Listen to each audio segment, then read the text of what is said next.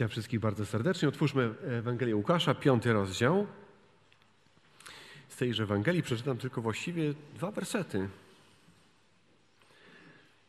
Troszeczkę spróbowałem przetłumaczyć na ukraiński. Nie wiem, czy dobrze, to później tam można to poprawić ewentualnie. Próbowałem to rozczytać nawet, także wydaje mi się, że to się zgadzało nawet tam ten ukraiński, ale to tylko po prostu praca translatora. Dobrze. Temat, który za mną chodzi już od jakiegoś czasu, tak to nazwałem, jak to tam jest powiedziane, właśnie, że mój dom się wali, nasz dom się wali, mój dom się wali. I jak w związku z tym żyć?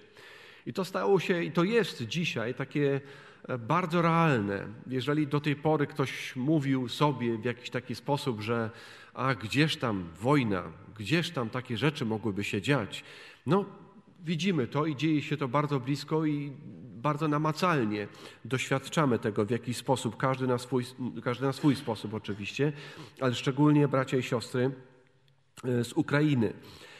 I to jest takie, myślę, że no, naprawdę nie do pomyślenia, nie do pomyślenia, że coś takiego mogło się przytrafić. Ale to dzieje się na, właśnie na naszych oczach. Kiedy patrzę na Ewangelię, e, w ogóle na Ewangelię i na ten fragment dzisiejszy, on również jakby wchodzi w, ten, w tą narrację, wchodzi w ten właśnie w to, to, co tam się dzieje. Gdy spojrzymy na Piotra w tym całym kontekście, widzimy, że do jakiegoś stopnia miał udział w tym, widział, co Jezus robi, co Bóg robi przez Jezusa, co Jezus do, czego dokonuje. Bardzo blisko e, podchodzi Szymona, kiedy w jego domu, jeszcze w czwartym rozdziale, w 38 wierszu, kiedy jego teściowa była chora, pamiętamy, e, gorączka jest zgromiona, wstaje, usługuje i tak dalej, jeszcze w jakiś sposób to go nie dotyczy. Jeszcze w jakiś sposób to jest gdzieś tam, no, niesamowity człowiek. Bardzo ciekawy ten Jezus jest. Tak? Rzeczywiście w jakiś sposób nawet pomógł w domu, ale jeszcze to go nie dotyka i to, co ostatnio, dlatego byłem taki bardzo pobudzony tym kazaniem e, pastora Szymona, nawet sobie powiedziałem, pobiję go dzisiaj, powiem krótsze kazanie, ale nie, nie, nie, nie, nie. szkoda życia na krótkie kazania. E, w każdym razie zobaczyłem to, że później Jezus przychodzi do Niego, do Jego jakby miejsca, na którym On się świetnie zna połów ryb. To on się na tym zna. Szymon. Jezus wchodzi tam właśnie, do jego łodzi i mówi Szymonowi, co ma zrobić. I ta, ta sytuacja to nie, to nie jest trędowaty, to nie jest jakiś umarły, to nie jest jakaś gorączka, to nie są wichry, to jest po prostu połów ryb. Wydaje się taki, coś takiego, coś takiego. A jednak właśnie w tym momencie, bo każdy ma swój moment i swoją sytuację, właśnie w tym momencie to dotyka piorunująco Piotra. Tak? Widzimy, jak jest powalony, można powiedzieć. Odejdź ode mnie, Panie, bo jestem człowiekiem grzesznym. To jest jeszcze piąty rozdział i ósmy wiersz. Odejdź ode mnie, Panie, bo jestem człowiekiem grzesznym. Widzi swoją grzeszność. Widzi swoją małość. I to jest punkt wyjściowy każdego z nas. To jest punkt wyjściowy dla życia każdego z nas. Jeżeli pójdziemy dalej i przeczytamy ten fragment nasz, dzisiejszy, dwunasty wiersz. A gdy był w jednym z miast, przebywał tam mąż cały pokryty trądem. Ten, ujrzawszy Jezusa, padł na twarz swoją i prosił go, mówiąc: Panie, jeśli chcesz, możesz mnie oczyścić.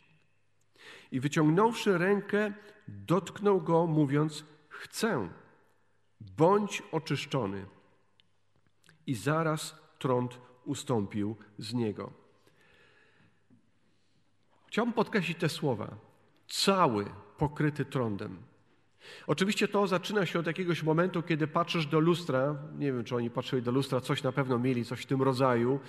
I widzisz, najpierw to wygląda jakaś mała plamka na twarzy, bo to przeważnie zaczyna się od twarzy a później atakuje cały ten system nerwowy, ten taki, nie, nie mózg, ale to, to ten taki okrężny, że tak powiem, system nerwowy naokoło. I przestajesz mieć czucie, przestajesz czuć. To, co dzieje się w Twoim ciele, nawet do tego stopnia, że po prostu odpadają Ci kończyny. Odpadają Ci kończyny.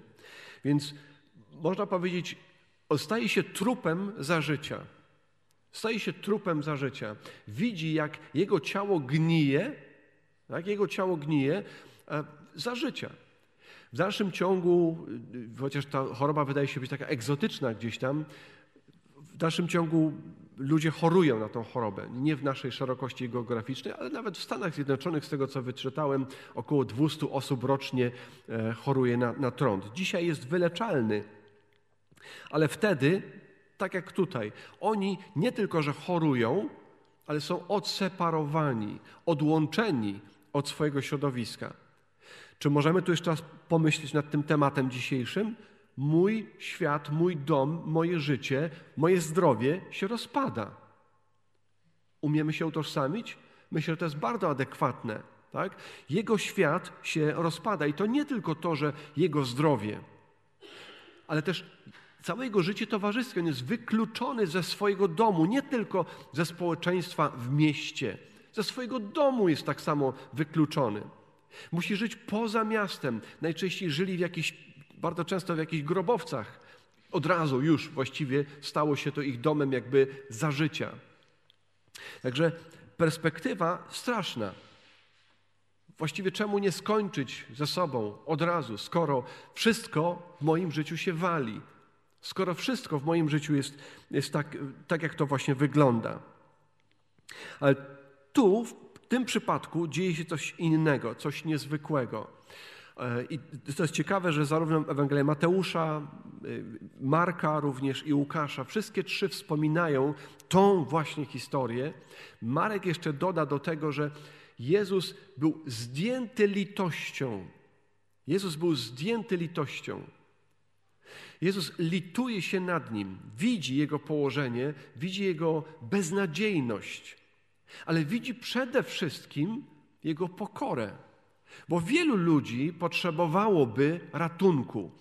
Wielu ludzi mogło być chorych, mogło w jakiś sposób ich domy się rozpadać, ale oni nie przychodzili do Jezusa. Wielu przychodziło tutaj, czytamy, ale na pewno nie wszyscy. To, o czym tu czytamy, pokazuje nam Jezusa. Zwróćmy uwagę na to w, taki sposób. Kiedy byli prorocy w Starym Testamencie, prorocy w Starym Testamencie zapowiadali, że takie coś będzie miało miejsce.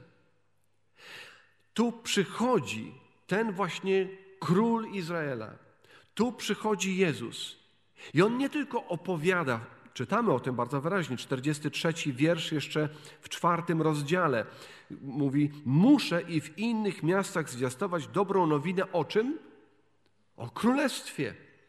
Królestwie Bożym, o królestwie mojego Ojca, o moim królestwie. I pozwólcie, że pokażę Wam, na czym to moje królowanie polega. I wchodzi Jezus właśnie ze swoją mocą. Lituje się, mówi: Chcę, bądź uzdrowiony.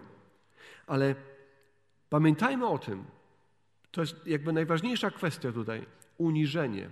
Uniżenie. Ta e, zauważenie, ja potrzebuję Ciebie, Jezu, ja potrzebuję Twojego ratunku.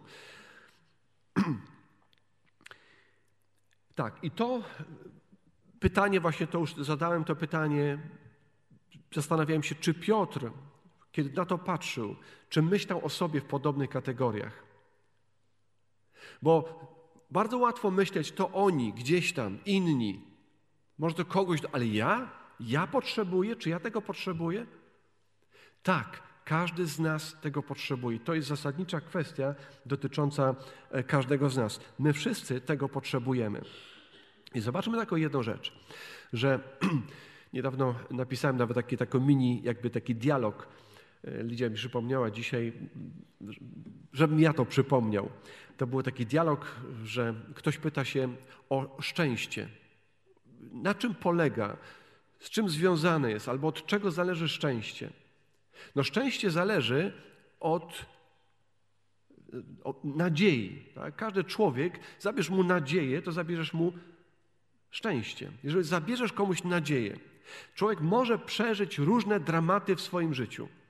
Różne tragedie. Ale zabierz mu nadzieję, wszystko lega w gruzy. Ale nadzieja jest, ma swój warunek. Nadzieja ma swój warunek. Nadzieja ma obiet, musi mieć obietnicę. Ale obietnica sama też nie wystarcza. To tak nawet tam żartowałem w tym dialogu, że, że wielu ludzi posługuje się, ciągle serwują innym wersety i na Facebooku. Dobrze, no dobrze, fajnie, że to robią. Nawet znałem takiego brata, poznałem ciekawego mm, niedawno na południu Polski, który mówi, że siada jak najszybciej rano do, e, to są, jak to się nazywa, jeżeli są jakieś artykuły w gazecie, tak, to on jak najszybciej rano wsiada, żeby pierwszemu wrzucać tam swoje teksty, komentarze, takie niekoniecznie dotyczące artykułu, może coś pośrednio, ale żeby tam wrzucać jakieś wersety i głosić Ewangelię. Bo mówi, bo za chwilę później go zawsze wyrzucają z tego, z tego forum, bo to są takie forum, tam są rozmowy, więc taka jego misja jest. Okej, okay.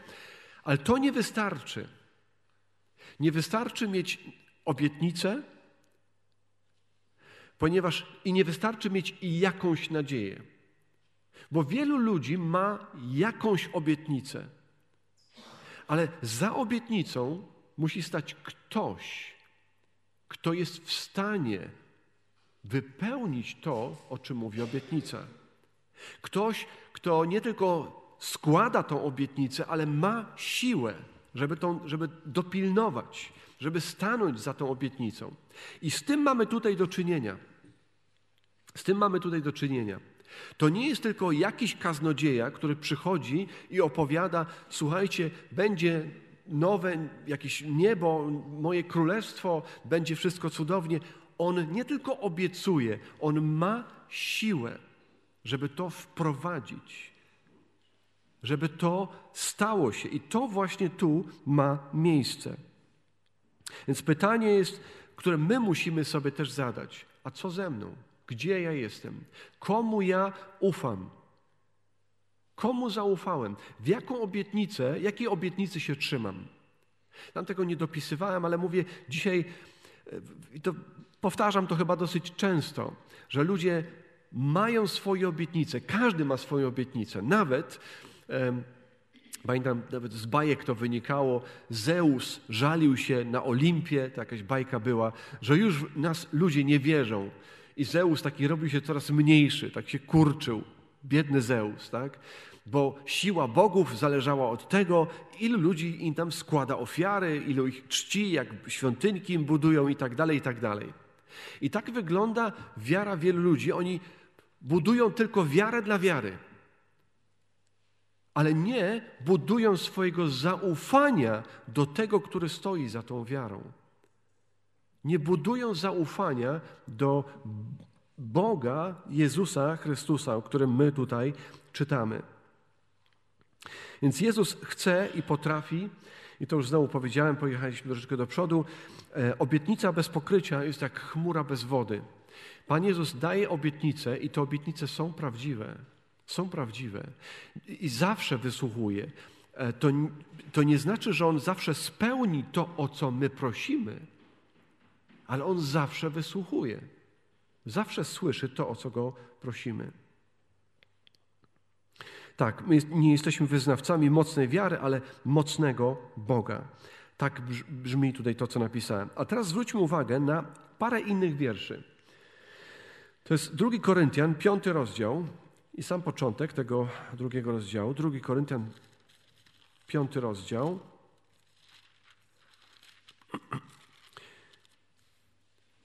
Temat jest taki przez cały czas. Mój dom się rozpada, moje życie w jakiś sposób się rozpada. I tutaj rzeczywiście Paweł w taki sposób to ujmuje. Zobaczmy. Wiemy bowiem, że jeśli ten namiot, który jest naszym ziemskim mieszkaniem, co się stanie? Rozpadnie się. Nasz, nasz ziemski namiot rozpada się. Ale on mówi: Wiem, to nie jest koniec, wiem, nawet jeżeli się rozpada, że mam budowlę od Boga, dom w niebie, nie rękoma zbudowany, ale wieczny. Mam dom w niebie, nie rękoma zbudowany, wieczny. Nie mówi tutaj w tym momencie od razu, że wystarczy się pomodlić i zaraz będę zdrowy, i zaraz będę młodszy, zaraz będę lepszy. Nie, on mówi wprost: ten dom się rozpada. I kto ma już swoje lata, ten wie, jak to wygląda. Lepiej, gorzej, różnie to bywa. Czasami ktoś naprawdę zachowuje świetną kondycję umysłową, fizyczną, jakąkolwiek tam, ale ten dom się rozpada.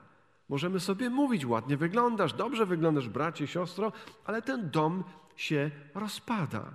To jest namiot nietrwały. I tak to miało być. Ale mówi, mamy, to nie jest koniec, bo mówi, mamy dom w niebie. I ten dom nie jest zbudowany rękami, jest wieczny.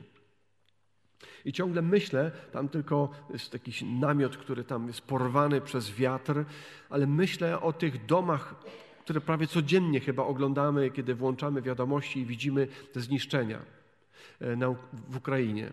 I to jest przerażające. To jest strasznie smutne.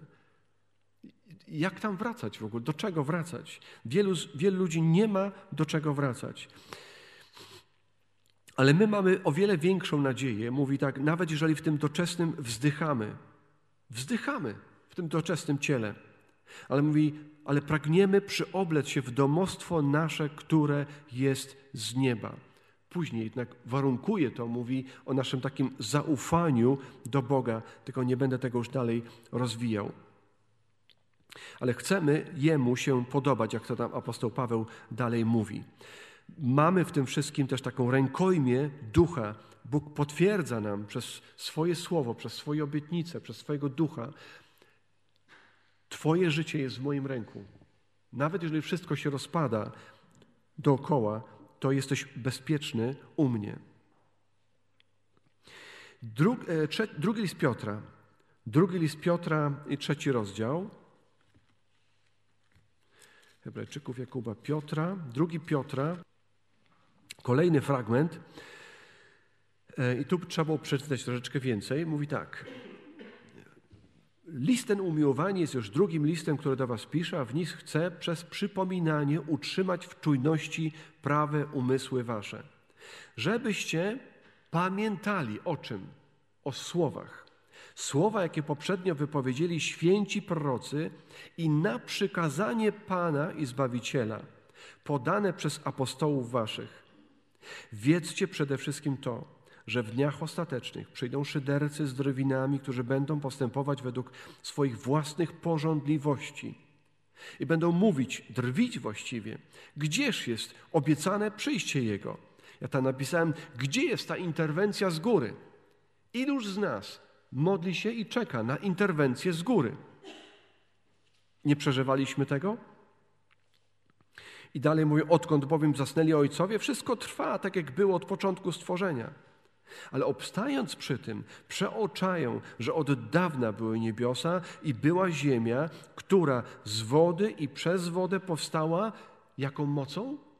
Mocą słowa. Apostoł Piotr bardzo mocno na to zwraca uwagę, czyli w tym drugim wierszu, w drugim wierszu, pamiętajcie na słowa, tu teraz mówi znowu w piątym, e, to wszystko jest podtrzymywane mocą słowa i mówię to bardzo świadomie, dlatego że jeżeli myślisz o tym, co ma ciebie zachować teraz w tym czasie złym, to co to ma być? To myślamy się. Słowo. To musi być słowo.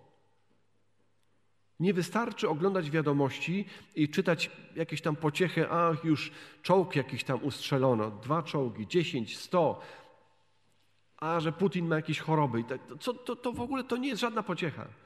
To nie jest żadna pociecha. Pociecha jest w słowie. Musimy trzymać się mocno słowa. Ten ówczesny świat zalany wodą zginął, ale teraźniejsze niebo, siódmy wiersz, teraźniejsze niebo i ziemia mocą czego znowu? Tego samego słowa. Zachowane są dla ognia i utrzymane na dzień sądu i zagłady bezbożnych ludzi. Słowo podtrzymuje ten świat, słowo podtrzymuje Twoje życie. I to słowo jest, podtrzymuje, jeszcze nas zachowuje, ale będzie czas sądu.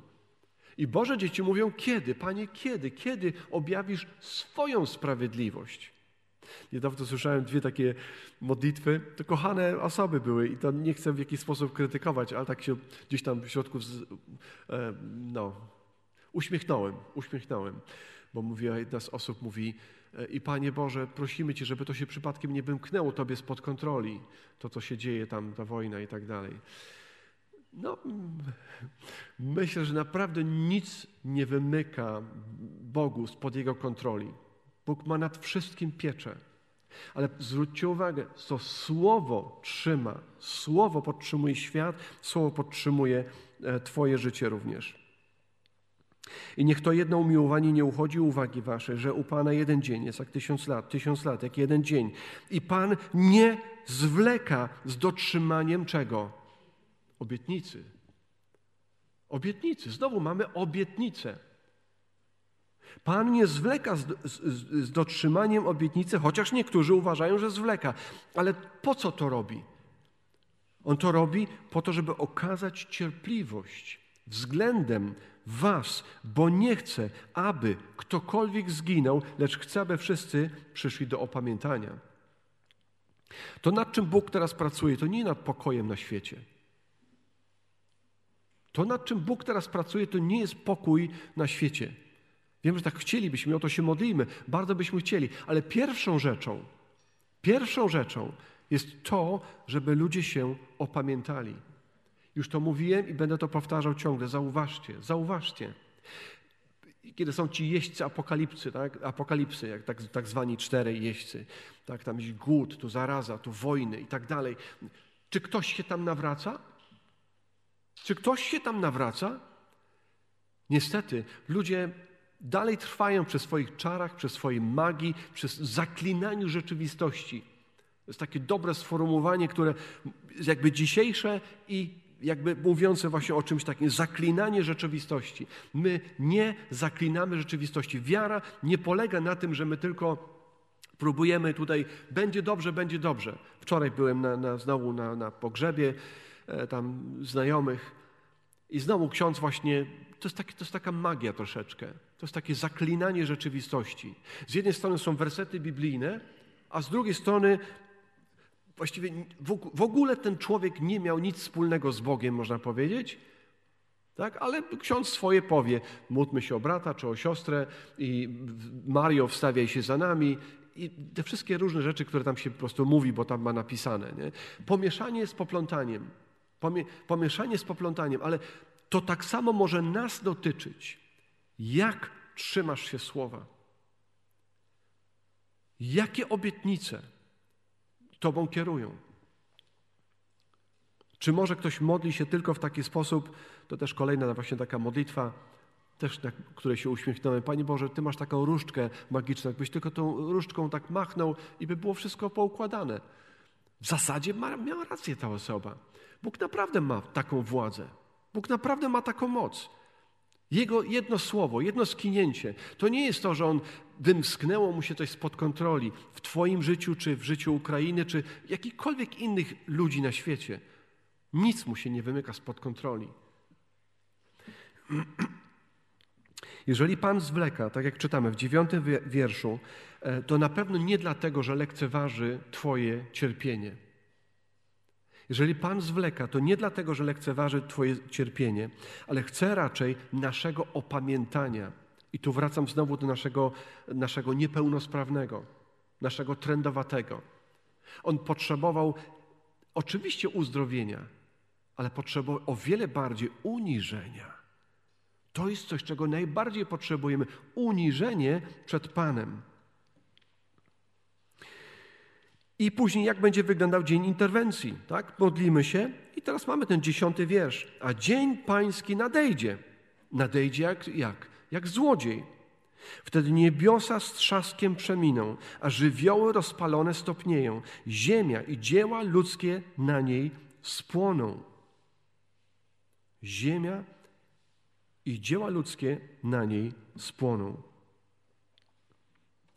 To przypomina mi chociażby ten psalm, który czytaliśmy, 49. Miałem go już zaznaczony w Biblii, już tam widzę, że czytałem go, bo tam coś miałem podkreślone, ale jeszcze raz ten psalm do mnie przemówił z całą taką mocą. Ale zwróćcie uwagę, że tam chyba tylko jedna linijka dotyczy takiej obietnicy dla wierzących ludzi.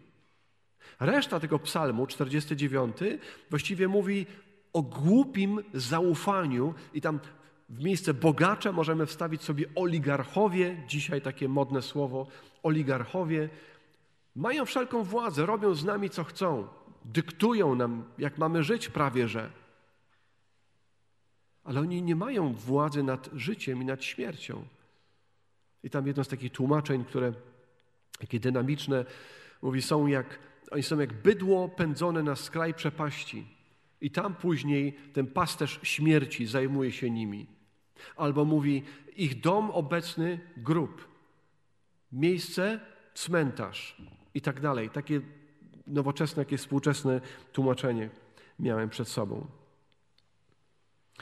Stąd jeszcze pójdźmy do Księgi Objawienia. Dzisiaj jeszcze raz przeczytałem, chyba większość Księgi Objawienia jeszcze rano czytałem, 18 rozdział. Księga Objawienia nie jest łatwa, ale łatwo, że widzimy takie kontrasty. Tu akurat mamy taki kontrast Wielki Babilon. Co to jest Wielki Babilon? To jest miasto. To miasto jest przeciwstawione Nowym Jeruzalem. Nowe Jeruzalem to jest oblubienica pańska, a Babilon to jest wszetecznica. Wielka, wielka, ale wszetecznica. Co z tego, że ktoś jest wielki i ktoś ma władzę i ktoś może dysponować życiem innych ludzi, ale to jest wszetecznica. Tak została nazwana w 17 rozdziale, rozdziale to jest wiersz e, piąty. Na czole było wypisane imię o tajemniczym znaczeniu Wielki Babilon, matka wszetecznic i obrzydliwości ziemi. I naprawdę, kiedy słyszę, jak Polacy przeklinają naszym ulubionym przekleństwem, tym pierwszym, to myślę, że to jest to właśnie, to się stąd wzięło. Że to jest odniesienie do, do tej wielkiej wszetecznicy. To jest wzywanie jakby swojego Boga, powoływanie się na moc, której, której nie znają. Nie znają. Ale jeżeli to rozwiniemy, to zobaczymy też, że tutaj e, oni na, na rękach ma krew świętych, współpracuje z rządami. To bardzo przypomina wszystko, co jest jakby podobne do, podobne do Kościoła. O tak, podobne do Kościoła. Podobne do Kościoła, gdzie wycierają sobie Bogiem usta. Ta wielka wszetecznica wyciera sobie Bogiem, ona powołuje się niejako, ale tak naprawdę jest, jest przeciwna Bożym ludziom. Jest przeciwna temu. Ile razy można przeczytać, jak nawet Kościół, tak? nawet Kościół prześladował wierzących ludzi. O Waldensach już wspominałem innym, innym razem. I teraz tak, mamy ten osiemnasty rozdział. I zobaczmy znowu, tutaj wiele razy wierzący ludzie, to, to się zaczęło jeszcze w tym piąty rozdział, czy szósty już? Szósty rozdział. Kiedy już tych czterech jeźdźców e, już e, jest, jakby skończyła się ta, ta kwestia, jest piąta pieczęć, dusze zabitych, później po, po, poniżej ołtarza, i e, są, z jakiego powodu są zabici? Dla Słowa Bożego i dla świadectwa, które złożyli. Dlaczego byli zabici? Dla Słowa Bożego i dla świadectwa. My mamy przy tym trwać. I teraz ten dziesiąty wiersz, 6-10 mówi, wołały donośnym głosem, kiedyż, Panie święty i prawdziwy, kiedyż rozpoczniesz sąd i pomścisz krew naszą na mieszkańcach ziemi. I później w następnym w następnym, oni oczywiście musieli, e, każdemu została dana szata, powiedziano im, żeby jeszcze odpoczęli przez krótki czas, aż się dopełni, co? Liczba współsług i braci, którzy mieli podobnie jak oni ponieść śmierć. Wiara w Chrystusa nie jest tylko e, zabezpieczeniem od wszelkich kłopotów, Wiara w Chrystusa to jest takie zaufanie, które trzyma się Jego aż do śmierci, aż po grób. Mam do Niego pełne, absolutne zaufanie. Dlatego będę wzywał jego, jego, imienia, będę się na Niego powoływał, będę się Jego trzymał. A teraz tutaj, wracam do tego 18 rozdziału, zobaczmy na czwarty wiersz. Czwarty. Takie taka wspominka w pewnym momencie to jest usłyszałem inny głos z nieba mówiący wyjdźcie z niego ludu mój, wyjdźcie z niego ludu mój, abyście nie byli uczestnikami jego grzechów i aby was nie dotknęły plagi na niego spadające. Gdyż aż do nieba sięgały grzechy jego i wspomniał Bóg na jego nieprawości. I później zaczyna się odpłata. Ten wielki Babilon otrzymuje odpłatę. I później zobaczymy, że stoją z daleka, dziewiąty wiersz, królowie ziemi stoją i patrzą. Oni, oni uprawiali ten przeteczeństwo z, tą, z, tą, e, z, z tym Babilonem, z tą wielką nierządnicą. I patrzą na dym i pożaru. Dziesiąty wiersz. Stoją z daleka, ze strachu. Biada, biada Tobie, wielkie miasto Babilonie. Potężne, gdyż w jednej godzinie nastał Twój sąd. Później jedenastym wierszu. Kupcy ziemi płakać będą, smucić się. I później wymienione są te towary, towary, towary, towary, ale zwróćmy uwagę, w czternastym wierszu mówi owoce, których pożądała dusza Twoja, przepadły dla Ciebie i wszystko to się lśni, błyszczy, zginęło dla Ciebie i nigdy ich już nie będzie. Kto położył swoje zaufanie w rzeczach tego świata, w skarbach tego świata, w zyskach tego świata, w uciesze tego świata. Kto położył zaufanie swoje w tym, co daje ten świat. Tak jest jego koniec. Czytajmy często, wracajmy do tych słów. Ponieważ odnoszę wrażenie, że również Kościół, ten wierny chrześcijański Kościół, za bardzo się rozleniwił, za bardzo położył zaufanie tylko w tym, co Pan Bóg może mu dać. Daj, daj, daj, a jak nie daje, to zły, to niedobry. Zobaczmy, jak wygląda los tych, którzy położyli swoje zaufanie w owocach, których pragnęła ich dusza. To się wszystko skończyło. Mówi, nigdy, nigdy już ich nie będzie. I dalej możemy czytać ten, ten fragment. Bardzo polecam, żeby to jakbyś odświeżyło się w naszej, naszej e, głowie. Łukasza 9:24 wrócę na chwilę i zadam pytanie w związku z tym, tak? Co zrobić, żeby zachować swoje życie? Co zrobić, żeby zachować swoje życie? Ten e, niepełnosprawny, ten trendowaty przyszedł do Jezusa, pokłonił się Jemu, to nie jest takie mówienie, no jakbyś ci się chciało, to możesz mnie uzdrowić. To było, to było pełne pokory. Panie, jeżeli Ty tylko zechcesz, jeżeli Ty tylko zechcesz, możesz mnie oczyścić. Miał zaufanie do Jezusa, że On jest w stanie go uratować. E, więc widzimy te, te słowa i Pamiętamy, co, jaka jest odpowiedź Łukasza w dziewiątym rozdziale, w dwudziestym czwartym wierszu. Jeżeli ktoś chce zachować życie, to co się stanie?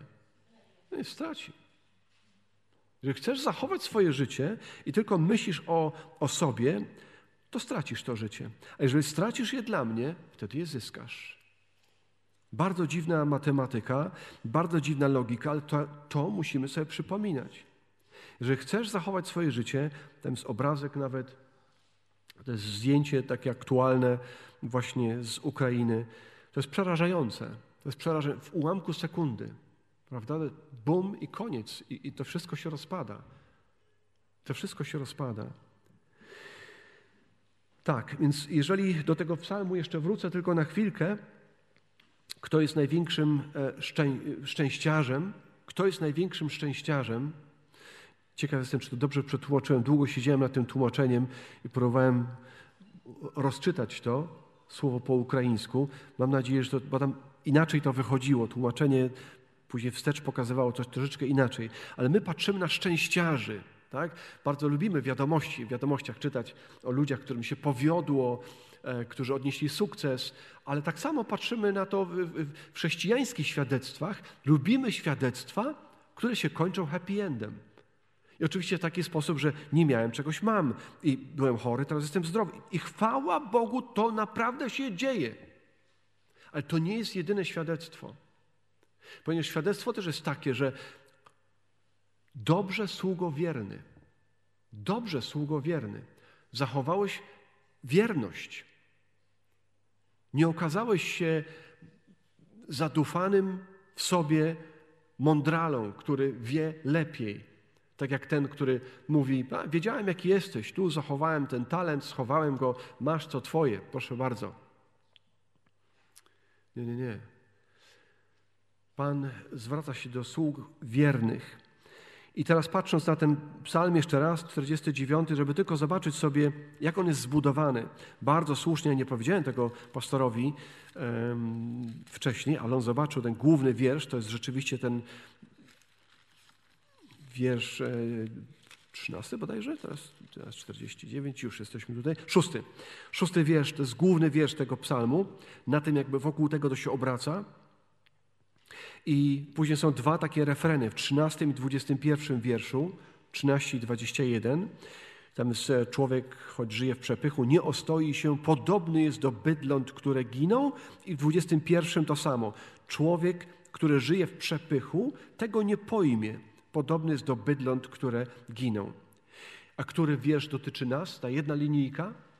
Ta jedna linijka, która dotyczy nas. Szesnasty wiersz, tam jest wyszczególnione. Szesnasty wiersz. Lecz Bóg wyzwoli duszę moją z krainy umarłych, ponieważ weźmie mnie do siebie. Bóg wyzwoli mnie z krainy umarłych. To jest coś, o czym często mówię. Bać należy się spotkania z Bogiem. Spotkania z Bogiem. Ale Bóg jest w stanie sięgnąć i wyrwać mnie z tej otchłani, pociągnąć mnie do siebie. I tak rzeczywiście jest powiedziane w, w Nowym Testamencie, później chociażby w liście do Kolosan, no mówię, wyrwał nas z ciemności i przeniósł do światłości, do królestwa Syna swojego, do światłości. Wyrwał mnie z ciemności, wyrwał nas. Bez uniżenia nie ma uzdrowienia. Tego oczekuje od nas Bóg. Uniżenie, uniżenie. Pomyśl, zadaj sobie pytanie, na czym by polegało to w moim przypadku, żebym ja miał się uniżyć przed Bogiem? Na czym by to miało polegać? W jakiej kwestii? W jaki sposób? Z czego muszę zrezygnować? Do czego się przyznać? Co by to było? W Jezusie Chrystusie naprawdę jest uzdrowienie. Powstańmy do modlitwy.